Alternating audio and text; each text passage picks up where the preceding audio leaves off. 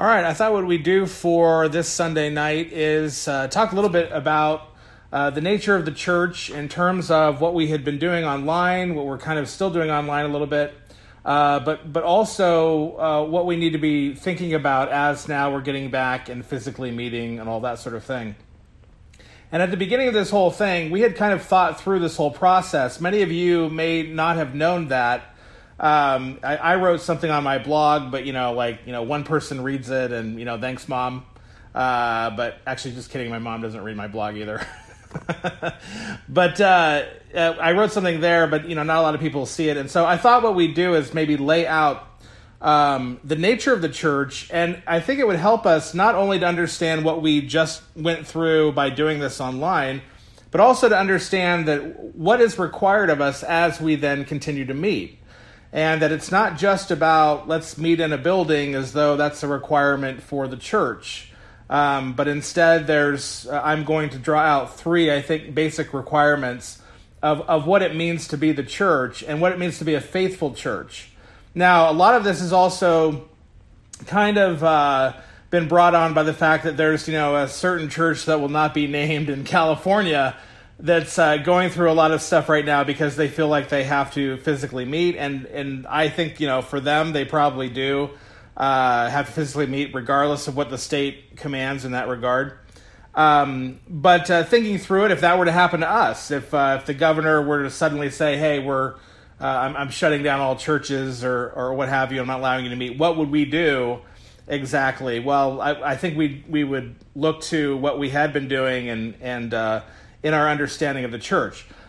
The, the reason why I want to talk about this is because I think there are some people who think that we have been unfaithful, uh, that we have acted out of fear, uh, that we have all these other reasons, or we're, we're just not obeying the Bible when we shouldn't submit to government because government's you know overreaching into the church or something. And I want to be really clear that uh, you know when we go against government, we should actually go against government because it is uh, directly conflicting with what God has commanded us to do. So then it becomes very important to understand what has God commanded us to do as the church? Why are we meeting? What is the point of it? And so if we don't understand that, then we're going to start thinking, well, the church is some sacred spot that's like magical and we have to be in that spot and as long as we enter this building then we're we're in this magical spot or something and we're blessed by God and if we don't enter this magical space then we're not. Um, we'll talk about all that today. And so I, I don't imagine this is going to be a long lesson. I, but I, I do hope that at least it gets you to think a little bit about what we are as a church.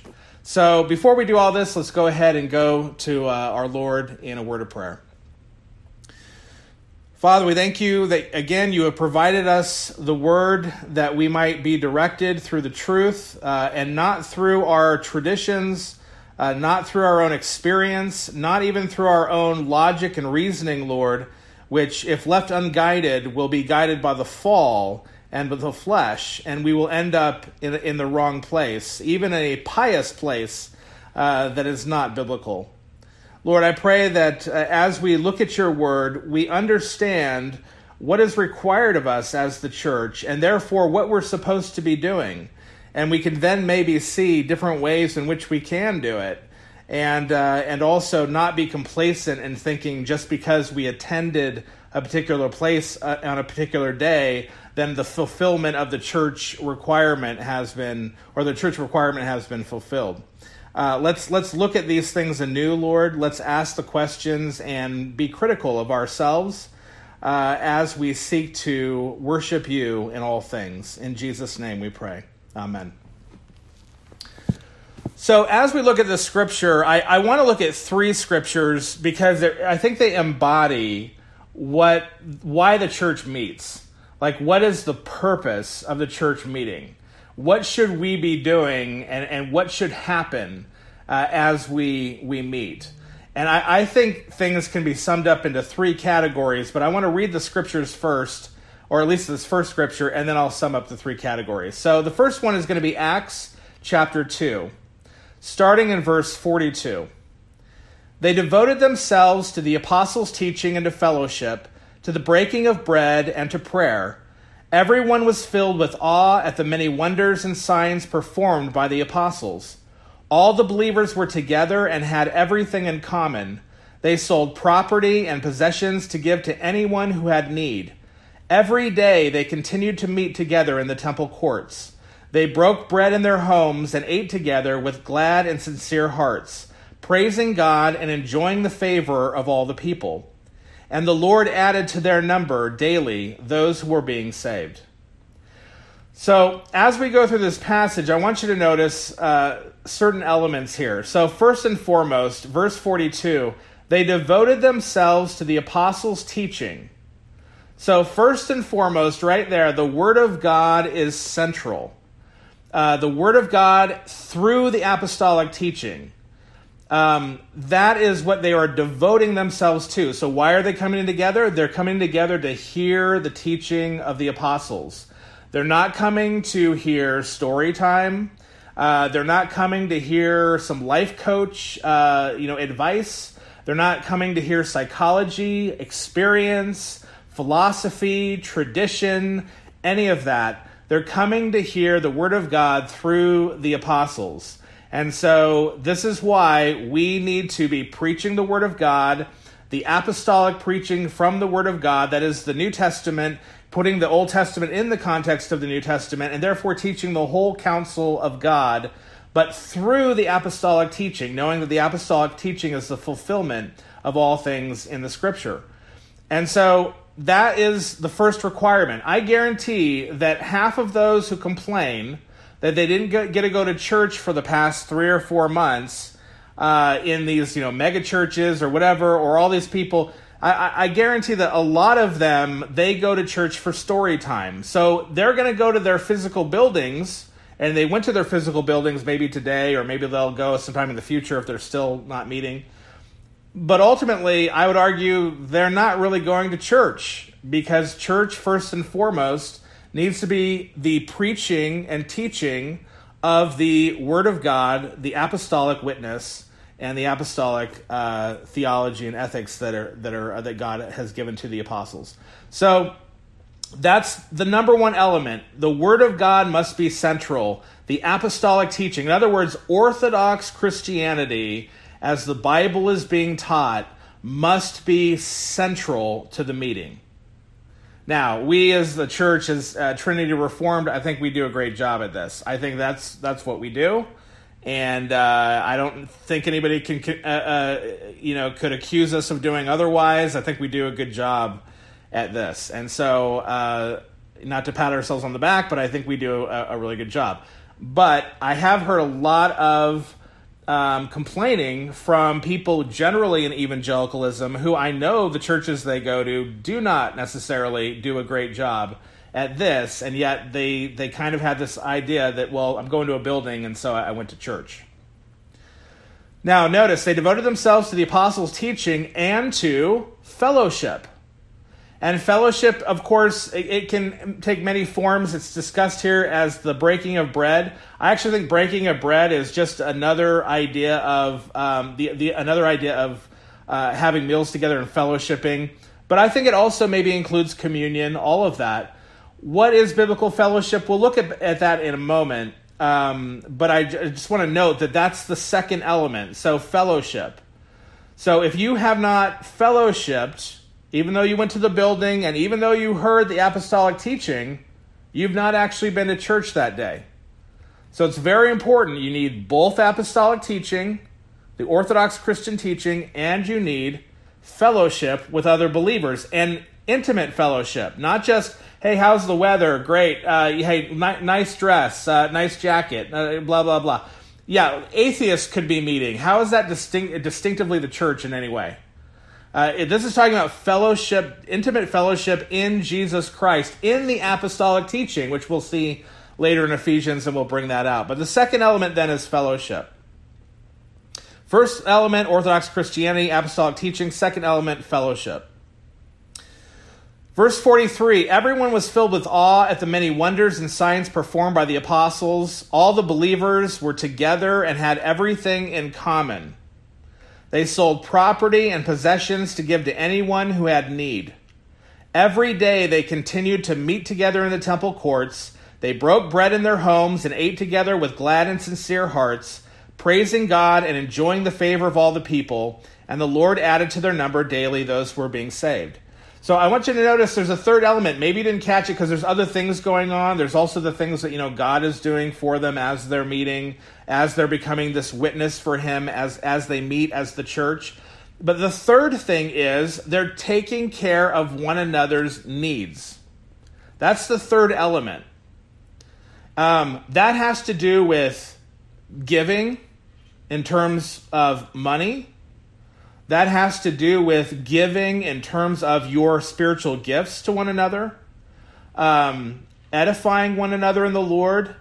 And Jeff spoke about this uh, last week, but edifying one another in the Lord and um, really just uh, being there as you use your gifts together. Sorry, he spoke la- last Friday about this. Um, but but using your gifts to build up other believers in Christ. And so, whatever gift you have, you are giving of yourself uh, to the body, those who are in need. If there's a need, if it's a physical need, it should be met physically. If it's a spiritual need, it should be met spiritually. But it should be a matter of giving. And of course, this giving takes place in the context of fellowship, and right giving takes place in the context of Orthodox Christianity within those uh, within the covenant community. And so I want you to notice these three elements are what make up a an assembly of God and what should be going on in the assembly of God. There should be the apostolic teaching, there should be fellowship in the apostolic teaching, um, in terms of t- partaking in it, and then there should be giving going on to those who are in need. So let's go to the next passage, Acts chapter 4, and we'll begin with verse 32. All the believers were one in heart and mind. No one claimed that any of their possessions was their own, but they shared everything they had. With great power, the apostles continued to testify to the resurrection of the Lord Jesus, and God's grace was so powerfully at work in them all that there was no needy persons among them. For from time to time, those who owned land or houses sold them, brought the money from the sales, put it at the apostles' feet, and it was distributed to anyone who had need. So again, I think you see the three elements here. All the believers were one in heart and mind. I think that is where their fellowship is. With um, or no one claimed that any of their possessions were their own, but they shared everything they had. That's taking care of one another's needs. With great power, the apostles continued to testify to the resurrection of the Lord Jesus. So the apostles continued to teach. So you have all three elements there again as they're meeting. Now, I want you to notice that the, the times of their meeting are different. They're going to change even in the book of Acts. They change from them meeting every single day um, to eventually later in Acts to the Lord's Day. So I want you to notice verse 46 in chapter 2 every day they continued to meet together. And I also want you to notice that the places that they meet change. Uh, the same same uh, verse. Every day they continue to meet together in the temple courts. Well, later on they're going to meet in houses. Uh, still later on, we know that they're going to meet in catacombs because they're going to end up being persecuted. They have to go into catacombs. Now, I bring this out because I think this is ex- extremely important.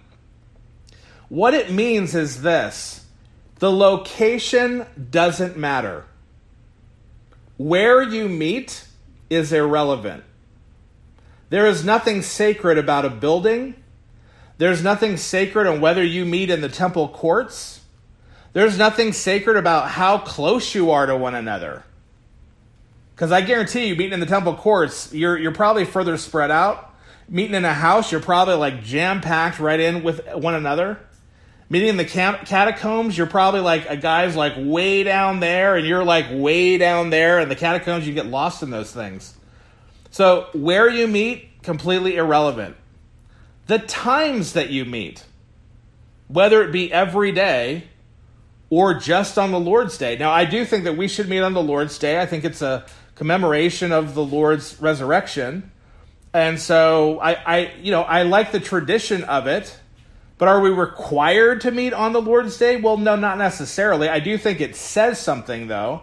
I do think it teaches something that the first day of the week is the day of the new creation, which is why we don't meet on the Sabbath, Saturday.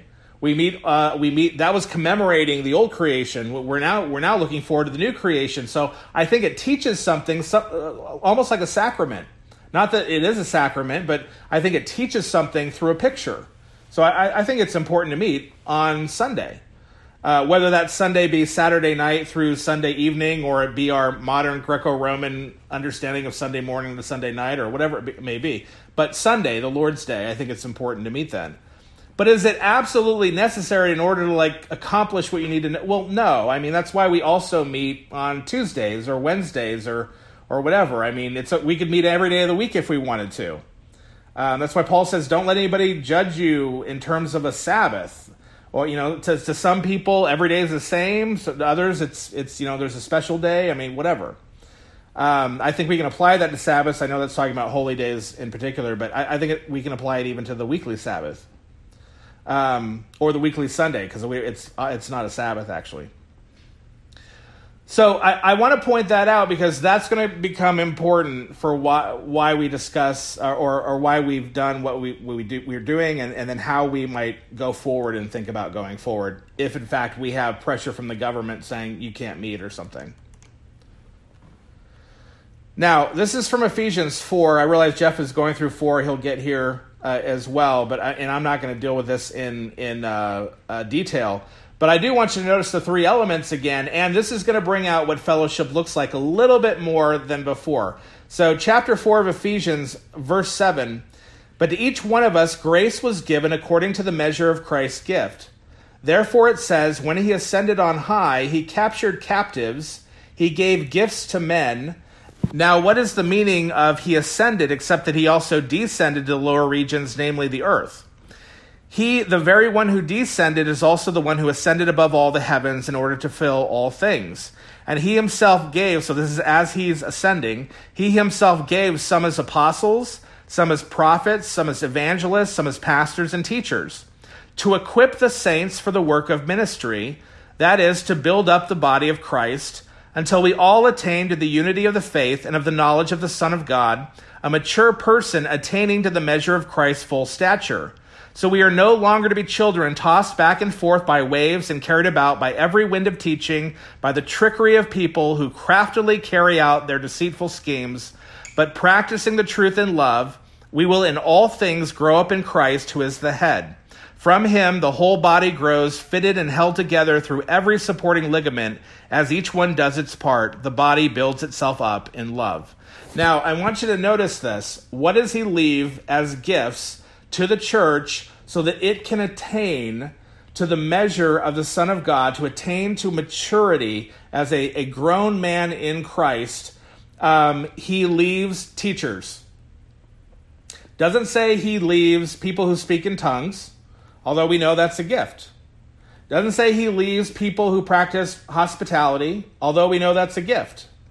Uh, he doesn't leave people who, uh, you know, uh, uh trying to think of another gift at the moment, or, or, or healing, or any of that. It, it, it's specifically, he's talking about the primary gifts are gifts that give the Word of God. The apostles who are receiving revelation, the prophets who are receiving revelation from God, evangelists who are taking uh, the apostolic teaching and building churches around it. So they're installing elders and teaching people, discipling them in order to get a church planted in a particular area. So basically, like a missionary, a real missionary. Um, and pastors, shepherds, and teachers. And, and, shepherds and teachers, the, the shepherds are a subgroup of the teachers, uh, in according to the Greek grammar. So You've got basically teachers that are left. Why? Because the central thing that the church is to be doing is teaching. And so, first and foremost, there we go. There's element number one. The church is to be teaching the Word of God, the whole counsel of God, the apostolic teaching that Christ gave to us. As we go down, verse 17 So I say this and insist in the Lord that you no longer live as the Gentiles do in the futility of their thinking. They are darkened in their understanding, being alienated from the life of God because of the ignorance that is in them due to the hardness of their hearts. Because they are callous, they have given themselves over to indecency for the practice of every kind of impurity with greediness. But you did not learn Christ like this, if indeed you heard about him and were taught in him, just as the truth is in Jesus. You were taught with reference to your former way of life to lay aside the old man who is being corrupted in accordance with deceitful desires, to be renewed in the spirit of your mind, and to put on the new man who has been created in God's image in righteousness and holiness that comes from the truth. Therefore, so there's the teaching you got, and it's been given to you now. Therefore, having laid aside falsehood, each one of you speak the truth with his neighbor, because we are members of one another. So you are now to take the apostolic truth and encourage one another in Christ with it, rebuke one another in Christ with it, correct, reprove, admonish one another in Christ with the teaching. In other words, you're not done by merely hearing the teaching. It's not over. Then you haven't gone to church if you're just going to church, hearing the teaching, and leaving. You're not actually practicing Christian ministry. And you can be mad at elders and churches for not meeting, but you're not meeting. When you're given opportunity to meet, because you're just going, hearing, and leaving. That is not what God has called you out to do. He's called you to a ministry to one another, and you need to hear the word of God first to do that ministry, and then you need to actually eh, take it in to where your life is changed by it, and then you need to disciple one another with it. And that's what fellowship actually looks like. Not hey, did you see that movie last week? That was great. Now, I, I love talking about movies, but if it doesn't move over into the category of theological ideas and ethical ideas, then it's just entertainment, and I don't really want to talk about it. Um, if it's not a part of discipleship, I don't really care. I'm not saying you can't talk about anything else like the weather or whatever, but my point is, is that if that fills your fellowship, it's not real biblical fellowship, and you've not really gone to church. You've not partaken in the assembly. And look, I've been at prayer meetings. I, I used to make fun of all the time. We'd be in these prayer meetings, and every prayer would be, you know, I, I have this ailment, and my I stubbed my toe, and you know, Uncle Billy is going in for surgery. And look, that's all fine. You you should pray about whatever you know is on your heart. But at the same time, if the only thing on your heart is superficial stuff that even atheists can talk about, how are you distinctively the church? Talk about the things that God has given to you to change your life and to change the lives of your brothers and sisters in Christ. That's where your true fellowship is. If you need to talk about the weather in order to get there, great, but make sure you get there. Otherwise, you've not gone to church.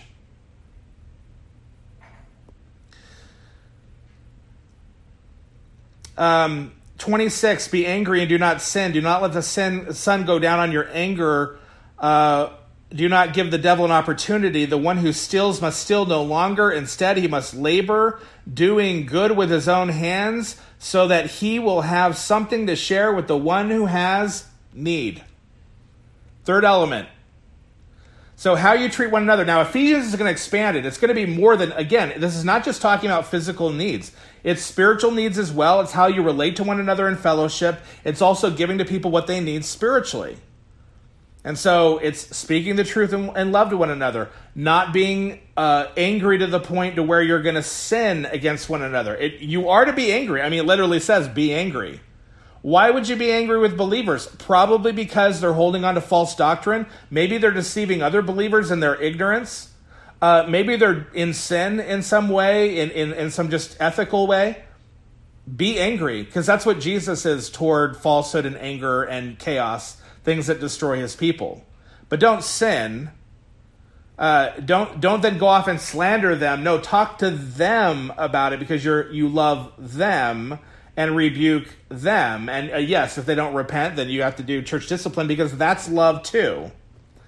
But ultimately, uh, fellowship and meeting one another's needs is all this stuff. And I can go on and on, and we could continue to read about what you're, how you're supposed to treat one another. Um, verse 29 You must let no unwholesome word come out of your mouth, but only what is beneficial for the building up, that's edification, of the one in need. That it would give grace, favor to those who hear. Now, it doesn't mean that they would have favor with you because you speak it in a nice tone and a nice way. That's not what it's saying. It's saying that it would give favor from God for the one who hears it because they're repenting. They're being built up in the truth, they're being changed, and they have the favor of God there, the grace of God through the truth that you're speaking to them in fellowship. Do not grieve the Holy Spirit of God by whom you were sealed for the day of redemption. You must put away all bitterness Anger, wrath, that's the wrong kind of anger that sins, wrath, quarreling, and slanderous talk, indeed all malice, all hatred. Instead, be kind to one another. That is, kindness means you're, you're giving what the person needs. That's what kindness actually does, providing what is needed. Compassionate, forgiving one another, just as God in Christ also forgave you. So, what are the three elements needed? Apostolic, Orthodox Christianity that needs to be central in teaching. Fellowship of the saints, and this is what fellowship looks like, and meeting one another's needs physically or spiritually. If you are not doing this, I don't care that you're back in a building. If you are not doing all three of these when you meet each Sunday or each time we meet, period, then you are not partaking in the assembly. You've not gone to church. And my fear is that so many people, because they have this sacramentalism of space, that because I've entered a building, I've entered this holy space, and now I've done something good and I've done something righteous, and through osmosis, some sort of spiritual osmosis, I'm going to be blessed by being in this sacred space. That is medieval, sacramental, magical theology that you do not have in the Bible. You know what changes people? The Word of God being preached and taught, fellowship with one another as you impress the Word of God on one another and you meet one another's needs. That's what changes people. And again, communion is part of that. I think the breaking of bread is part of a part of the fellowship or whatever, but ultimately, I, I, really think it's part of the teaching because it's a picture of sanctification. And so that's a part of it. Both the, so I, I think there are other elements you can have in there, but they fall into these three categories. And it's very important that we actually see that that is being the church. Again, it has nothing to do with location. It has nothing to do with times. Now, let's apply that for a moment. So let's say the government told us uh, you can't meet as a church um, physically, but you can meet online. Would, would we be able to teach you online? What do you think I'm doing right now? hopefully this is hopefully this is possible, right? Are you able to teach like through through you know social media, or can you can you go through a camera? I mean, yes. I mean, if that wasn't true, I don't know why you guys are listening to podcasts and YouTube videos and going online for anything because you can't you can't be you know taught online. Well, of course you can. So there's element number one fulfilled online. You don't have to be in the same room, right? Can you fellowship online? Um, can you can you remember what fellowship is again? Can you speak the truth and love to someone over the phone? Can you do it over FaceTime? Can you get on Jitsi and do it? Um, if you can't, I don't know why you ever make a phone call to do that sort of thing. And I, I would maybe venture to say that most of you have communicated truth and love to one another over the phone. Maybe not in love, I don't know. But, but you've communicated truth over the phone. You've edified one another over the phone. You've prayed for one another over the phone, over the internet, all sorts of things. I'm pretty sure you can fellowship with one another through the internet.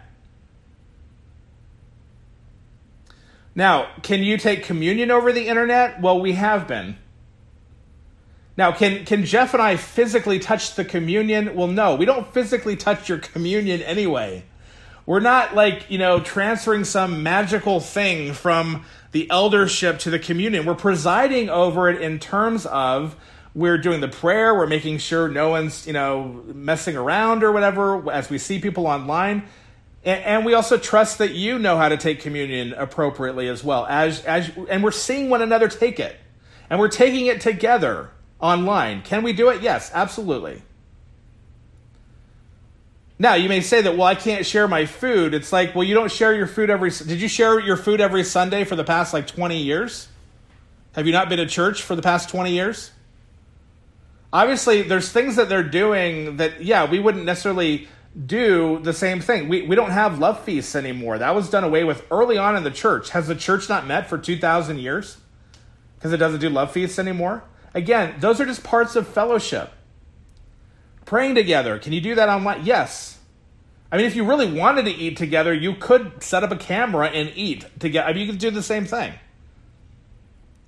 So, can you fellowship with one another? Absolutely. And that's what we've been doing online. That's why we've been doing the Jitsi things. And we've not just been producing YouTube videos.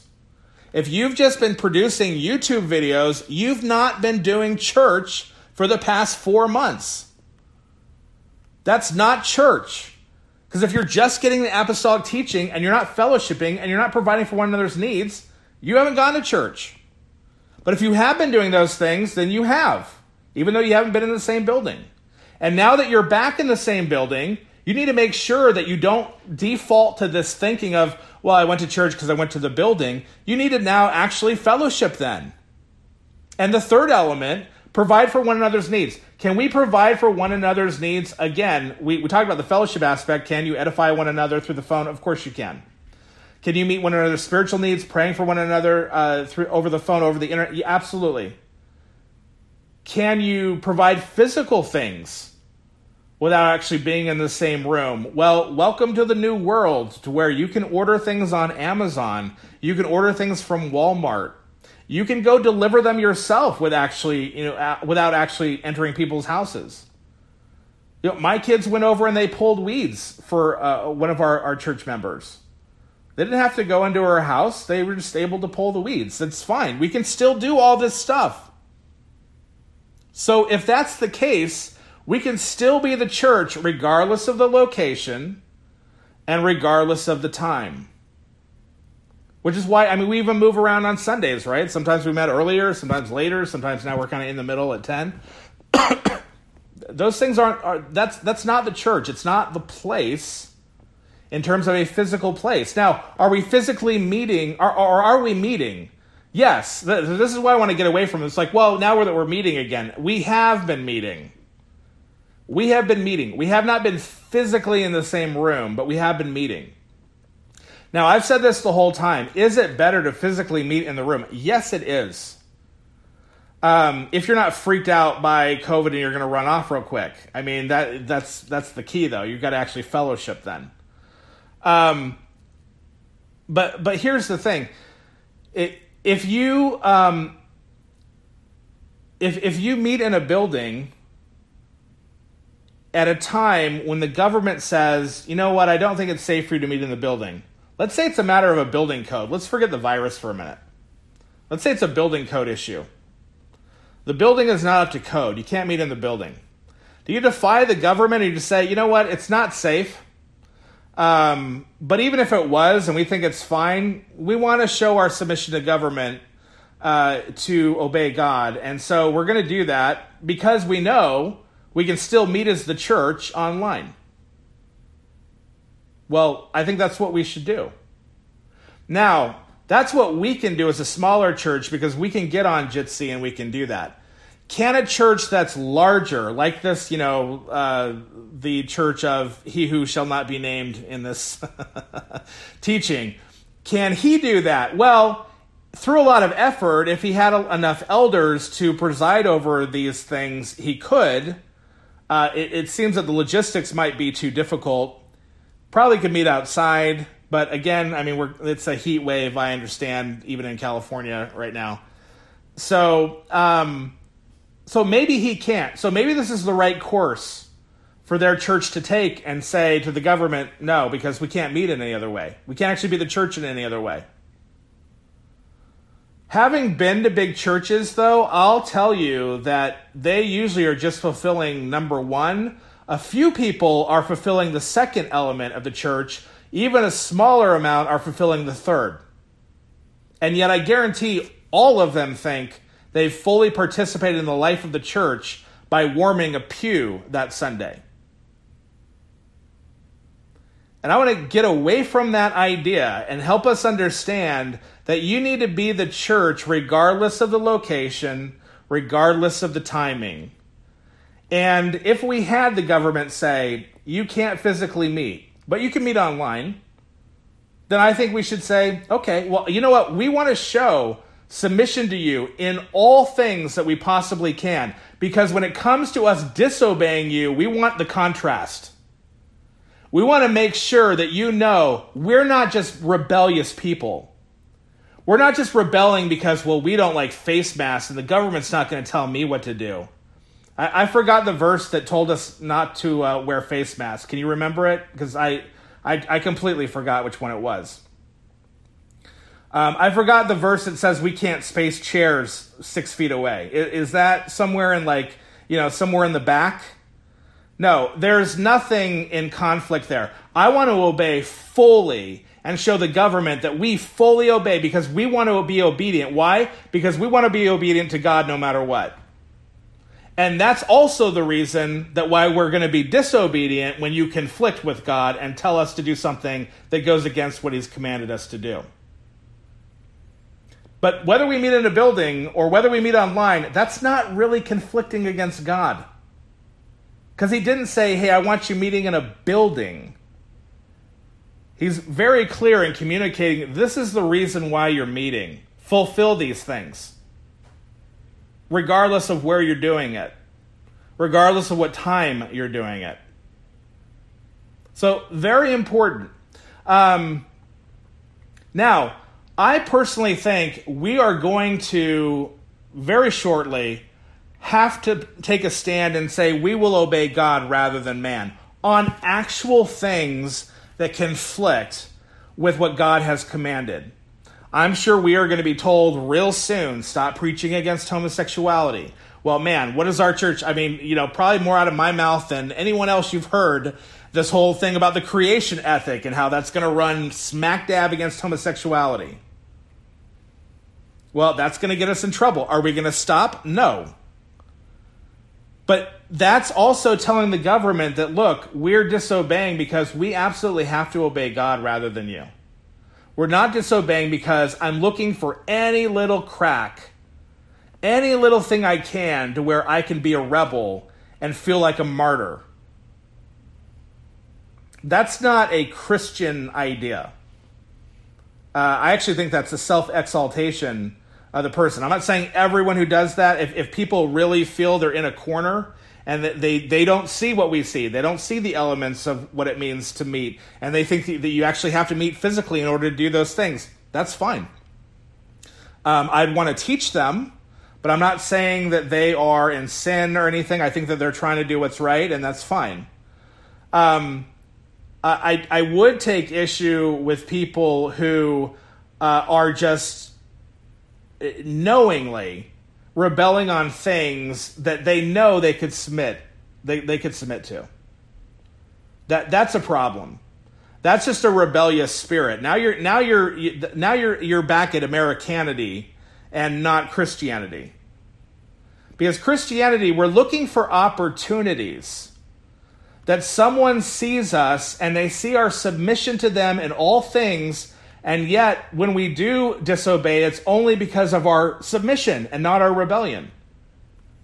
And that makes them think, huh, I wonder, why do you obey in all these things, but you don't obey in that one? Like, what is it that causes you to be so obedient to God and that, that you would even be obedient when you're unjustly treated?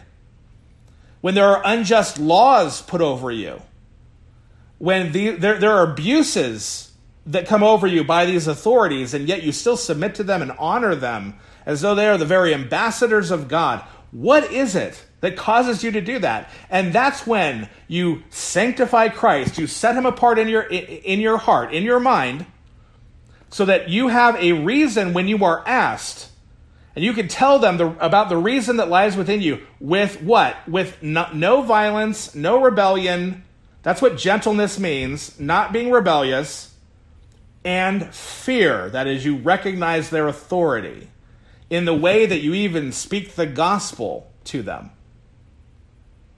That's what we need to do. And so I say this because I want us to understand that there is no disobedience in what we have done or what we may need to do in the future by meeting online. We are absolutely being obedient fully by meeting online and fulfilling these three elements. And I think we've done a great job as a church in fulfilling these three elements. Again, I'm not trying to pat ourselves on the back, but I think we did a pretty bang up job on these three elements during this whole thing. And I've looked around in a lot of churches, I don't think they've done a bang up job.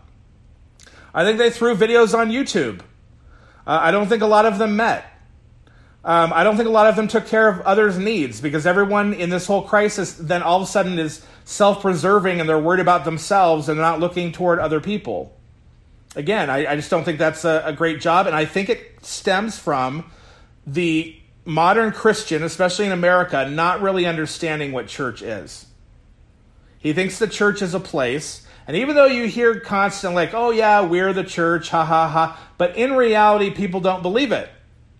We are the church, and I don't mean individually, I mean we're the church gathered, even. And we can gather online, we can gather in a park, we can gather in a building, we can gather anywhere. The early church did this, we can do this, it's not an issue. So, I mean, I could go into a whole thing about how, you know, Romans 13 is being abused now, and people are like, well, it's just when, when the government overreaches uh, from the, you know, what God, God allowed it to do. Uh, so government's just, you know, to be a, a, fear for good behavior. And when it does anything else, it doesn't have authority. Now, I want you to think about that for a minute, real quick. Uh, if you overreach as a parent, let, let, I could go to scripture and say the only reason a parent is given his authority is to uh, bring up children in the fear and admonition of the Lord. And the kid at any point could turn to me and be like, you know what, Dad, I know you want me to take out the garbage, but I, I don't see how that connects to the fear and admonition of the Lord. I, I think you've lost your authority there, so I'm not going to obey you. Oh, really? Uh, a wife could do that to the, her husband. Why, why is the husband given his authority over the wife? Well, to wash her in the word. Well, that goes against First Peter that says even if people are, if, if your husbands are disobedient the word, you might win them without a word, and you're showing your your uh, fearful behavior, respectful behavior, your your acknowledgement of their authority. Well, if they lost their authority because they're disobedient to the word and they're not fulfilling the reason for which man has the husband has been given authority, why in the world would she have to obey him? It, it's against the trajectory, uh, trajectory of Scripture. The same thing with masters and slaves, right? Even if the masters are abusive, they're crooked. You're to, if they're harsh, even you know why is the master slave relationship made in the bible? What's for a mutual benefit of both parties? But it's not benefit for one to be a tyrant. Well he loses his authority then right? He's no longer a master. You don't have to obey him. Is that is that what scripture says? No. Government is government whether you're talking about the larger government or familial government, whether you're talking about a king or a husband or a parent or a master, it doesn't matter. And we as the church are looking and we should be teaching our people not to rebel against God by rebelling against authorities, but telling them to submit to all authority in all things insofar as they do not tell you to sin against God. That is the correct interpretation of those passages. They are twisted because the Enlightenment and even in the Reformation, they were looking for a way to fight authority for practical me- practical reasons. But eh, the, the problem with any sort of pragmatic reason is you you end up with something really bad in the future. Uh, and of course, it opened a door into just absolute rebellion. It unleashed it because ultimately there is no stopping it. If you're going to argue that a lower magistrate can fight a higher magistrate, you eventually get down to the very individual who's the lowest magistrate. Then he can topple a king. So ultimately, it doesn't work. It's not biblical. And we as a church need to understand look, when is it when we are obeying God rather than man? And when is it that we're just rebelling against God through rebelling against man? You know, Paul says when he the, he gets slapped in the face in Acts, right? And uh, and he says to the high priest, he doesn't know he's the high priest at the time. God is going to strike you, you whitewashed wall. So he brings about a curse upon the man. And another priest comes up to him and says, Do you speak that way toward the high priest? And Paul doesn't say, He's no high priest to me. You guys are the ones who crucified Christ. You have lost all your authority. I don't need to listen to you or respect you in any way. No, he says, I didn't know he was high priest. He basically repents. For it is written, and he quotes the law, you will not speak poorly of a ruler of your people. Now, if anyone was, was losing their authority, it should have been that high priest. One, they weren't the highest authority in the land. You could probably argue around it and say, well, it's kind of iffy if they really were authorities. High priests had authority. I mean, they functioned as governors in the past, but now that Rome kind of took over and, and, and Herod was installed and you had the, the prefect and all that, then ultimately you could be like, ah, oh, this guy's really nobody. And yet Paul acknowledges that the high priest is seen as an authority of his people, and he wants in front of the people to acknowledge, I submit to this abusive, wicked, overreaching government authority. Talk about overreaching. He's preaching a false religion. He's preaching the old Judaism rather than Christianity. and he's physically uh, dealing with Paul when he doesn't really have that power under Rome. And yet Paul still wants to respect him. I'm just saying, look, again, people, I, I realize that there's a fleshly, uh, you know, uh, condition that we have that we just want to fight. I mean, it really is. It's the it's the primeval uh, sin. It's the original sin. Is rebellion. Oh, God told you not to eat that. Ah, you should probably eat it though. Do you really need to obey Him? I mean, it just goes on and on to where we're just rebellious people. And in our culture, we have uh, idolized rebellion. The rebel's the cool guy. The rebels are the good guys in Star Wars, right? They're literally called rebels. I mean, it's it's that idea. And and again, I think that we should be rebels not against uh, God in any way through human authority in any way. And therefore, we always obey human authority because we're always obeying God. And the only exception is that that human authority, in some cases, will tell us to no longer obey God. And of course, the whole point of obeying them is obeying God. So we cannot obey that. We must therefore obey God rather than man. But let us be clear about the nature of the church and what is required of us so that when these things occur, we can say, okay, this is a ground that I cannot give up to you at all. Uh, it, is, it is a ground that is governed by elders, uh, governed by the Word of God, and it cannot be given up. But I also don't want to make ground that isn't that into sacred ground that I don't want to give up. I want to make sure that I'm dying on the right hills and so, again, for that church in California, I, I might agree that a church that size, they have to do that. And therefore, they should stand and say, We're not trying to be rebellious. And I've heard him say this, and I, I appreciated it, uh, him saying this, that we're not trying to be rebellious, but we need to obey God to meet as a church. Great. Awesome. But you can wear masks. And you can move your seats apart six feet. And you can still talk to one another. You can still fellowship. You can still do all that. And at the point where you're like, oh, we think it's silly, now you're judging government decisions. Now you're assessing whether their authority is correct. Now you're assessing whether what they're saying is right, and you're the authority. And you're the judge. And that goes back to my original sermon on the government. It has to do with fear. Recognizing that their authority does not derive from you, it is derived from God. And understanding then that you don't get to say, I disagree with you, any more than your children get to say, I disagree with you, any more than your wife gets to say, I disagree with you. Instead, the only time they get to say, I can't do that is when they say, God disagrees with you in terms of what you're commanding me, and therefore I cannot obey. So, that's my encouragement to you as we then meet as you know because we're we're no longer just online because we are meeting we need to remember that's why we're meeting. Whether we're meeting in the building whether we're meeting online it is to uh, get the apostolic orthodox christian word into our minds fellowship with god through it then fellowship with one another through it as we seek to edify one another, speaking the truth in love toward one another, correcting one another, admonishing one another, and then meeting one another's needs as we give our spiritual gifts, we direct our spiritual gifts toward that area, and we direct our physical gifts toward that area to meet any need so that we end up like the people in Acts where there's no needy among us. Wouldn't it be great to not just say that physically, but also spiritually, there's no needy among us, that we meet all those needs as soon as one presents itself, we're there? Again, I think we as a church do a, a good job. Could we do better? Sure, we can always do better. But let's persevere in these things and not just assume, well, now I'm warming a pew, so I guess all that's over now. No, let's keep it up. All the more so.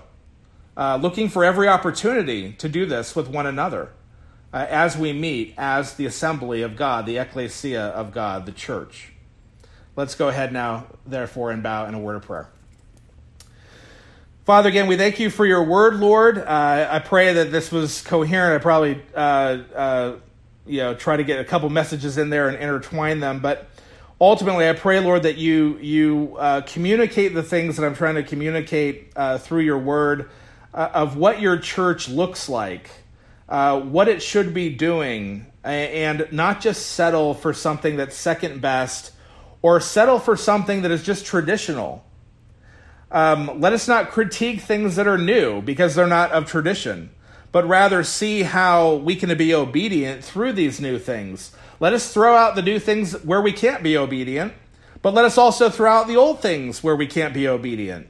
Father, whatever it may be, old traditions or new traditions, let us truly believe in sola scriptura, always reforming by going back to your word, looking at the new generations and new ways to uh, worship you, and see whether they are right or wrong according to your word.